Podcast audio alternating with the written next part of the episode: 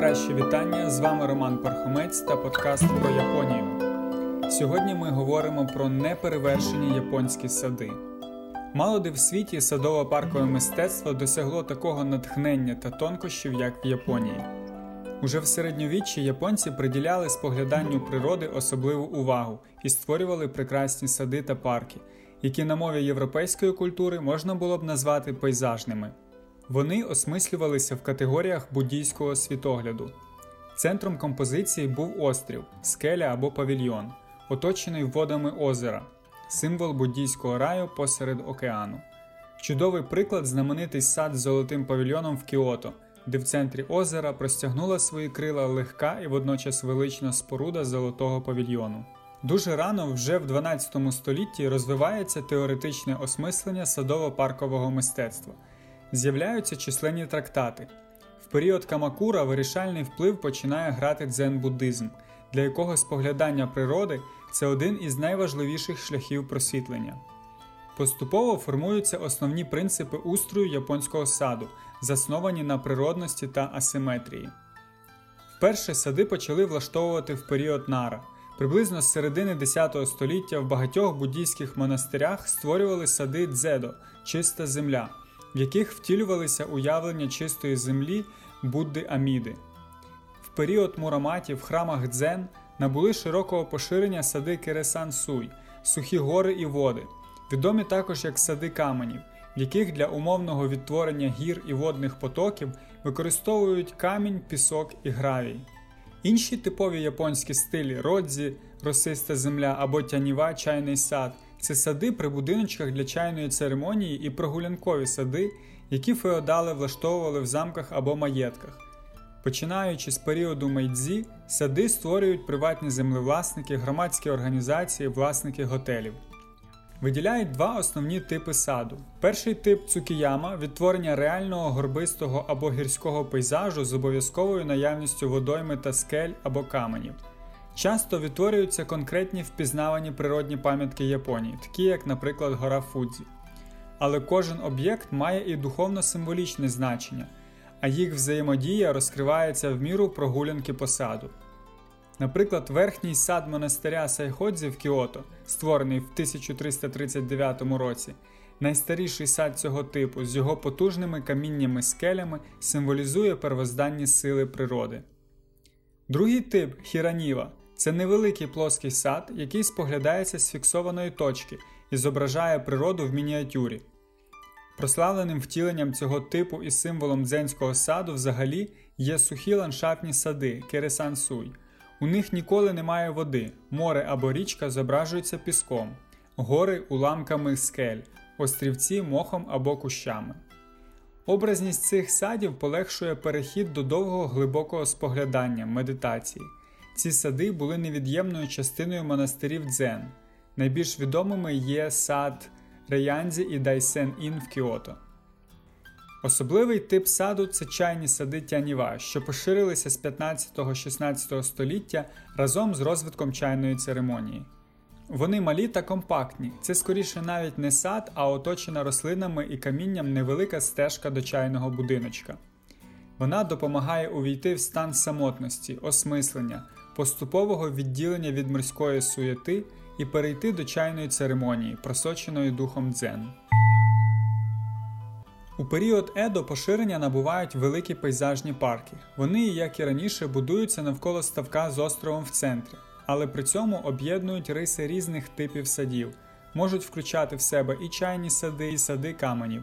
Відносно невеликий парк імператорської віли Кацура в Кіото розрахований не тільки на неспішні прогулянки, але і на споглядання природних картин, які обрамлюються вікнами численних павільйонів. Великий парк іншої імператорської резиденції Сюгакуїн побудований за принципом включення природного пейзажу в створений штучно.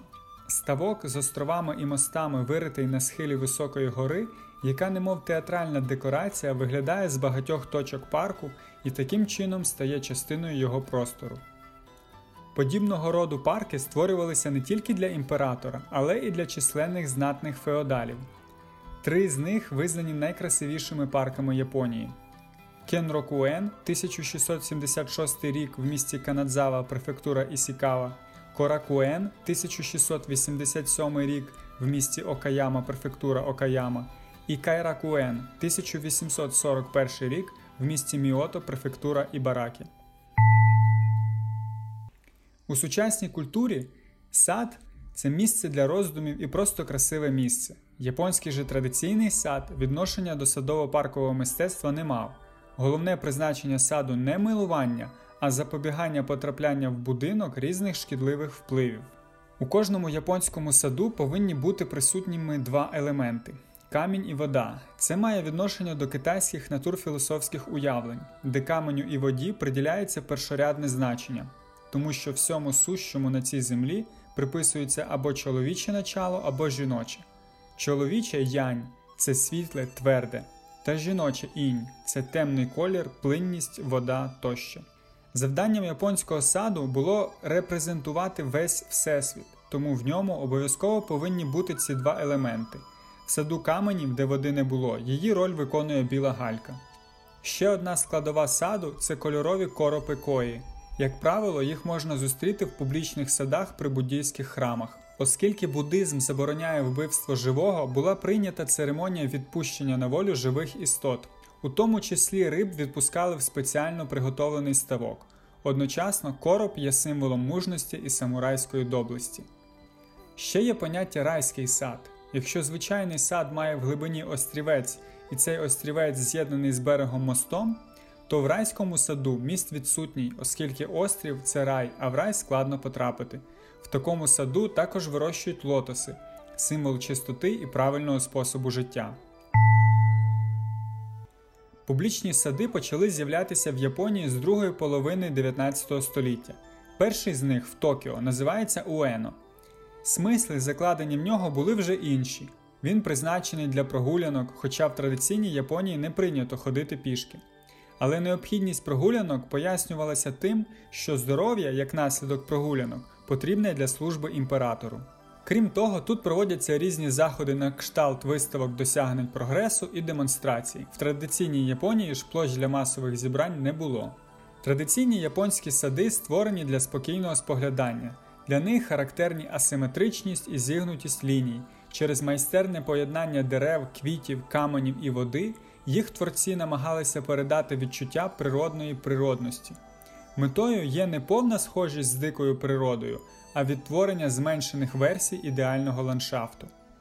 У садах типу Каюсікі відвідувачі гуляють по доріжках, прокладених навколо центрального ставка. Штучні пагорби, острови, мости, павільйони, скелі та інші елементи використовуються, щоб представити відомі пейзажі, якими знамениті різні місцевості Японії. Чарівність японських садів полягає в мінливості видів при спогляданні на них з різних точок, в залежності від пори року і в різні години протягом дня. У наші дні більшість старовинних садів, що належали феодалам, охороняються як культурне надбання, вони відкриті для відвідування і є туристичними пам'ятками.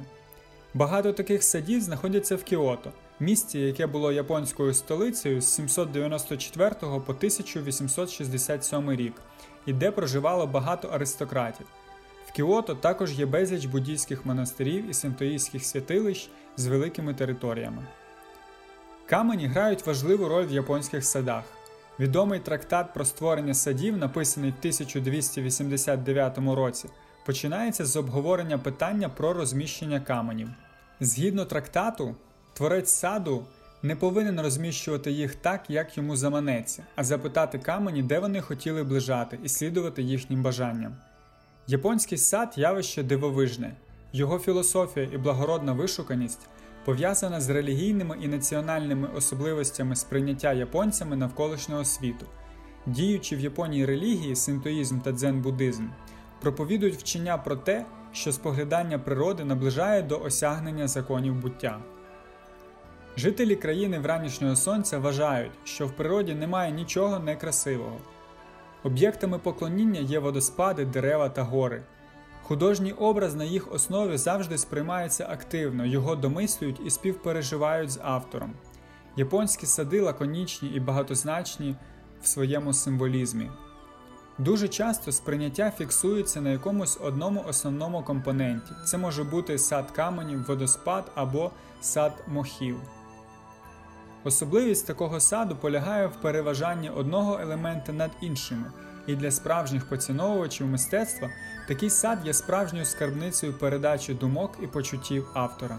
Європейський сад створений для того, щоб впливати на органи чуття людини за допомогою аромату і кольору. На відміну від нього, японський сад допомагає відпочити від суєти і відновити рівновагу душі. Кожен об'єкт в японському саду має своє смислове навантаження. В основу моделі саду покладено союз трьох головних стихій води, каменю і рослин. Вода, яка може бути замінена піском чи галькою, асоціюється з водоймами це озера і грізькі річки, невеликі рослини, з яких створюють композиції, по контурах нагадують лісові пейзажі. Камені в саду дуже важливі, вони задають структуру, їх розстановка це особливе мистецтво. Кожному камені потрібно побачити особливу родзинку і відвести йому певну роль. Камінь може лежати, тікати або притулятися. Розставляють їх зліва направо. Зазвичай саме так людина ковзає поглядом по картині. Тому рух в саду організовано за тим же принципом. Камені це сила і стійкість. Від їх нерухомості віє спокоєм, а асиметричне розташування є співзвучним з природою. З роками на них з'являються мохи та лишайники. Типова картина кам'янистого саду це подушки з моху, які відтворюють сопки гір з їх м'якими обрисами, а хвилі на гравії або піску це є брижі водної поверхні. Такий сад називають плоским або сухим ландшафтом. Вода в саду має бути присутня обов'язково, це найрухливіша стихія. Вона вносить свою гармонію в настрій і характер саду. Улюблене творіння природи у японців це водоспад. Роблять його подалі від будинку, але неодмінно так, щоб чути його шум. Великий і нерівний камінь імітує скелю, з якої стікає вода. Русло потоку викладають із каміння розміром трохи менше. Ще один водний об'єкт це ставок, який відображає небо і ті рослини, які ростуть на його березі. Це спосіб розширити маленький простір і зробити його більш об'ємним. Якщо у ставок впадає струмок, це вносить в сад динаміку. Береги роблять якомога більш мальовничими. Тут ростуть трави і лежать валуни, порослі мохом. У ставках нерідко влаштовують острівці з рослинністю, з'єднуючи їх різними містками. Вода не завжди буває справжньою, іноді її імітує пісок або дрібна галька, на якій викреслюють хвилясті лінії. Для нанесення малюнка використовують спеціальну дерев'яну дошку з широкими зубцями або спеціальні граблі. Таку піщану площу створюють як символ тиші і простору. На людину вона діє заспокійливо. Підбір рослин пов'язаний з естетикою саду. Переважаючи колір зелений, при посадці дерев перевага віддається вічно зеленим породам. Улюблене дерево це сосна, яка символізує довговічність. Обов'язково присутній бамбук та інші різні злаки. Їх скромність вносить гармонію в загальну картину. Листяні породи представлені азалією, камелією, магнолією. Рослини посаджені з урахуванням сезонної зміни акцентів. Весняне цвітіння сакури огортає сад біло-рожевими хмарами квітів. Їх наслідують малиново-рожеві азалії.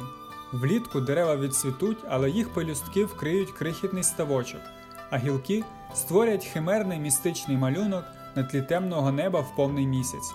Осінь запалить свої холодні багаття з листя, адже клен це символ вічності, величі, вченості, життєвої мудрості та ктовності.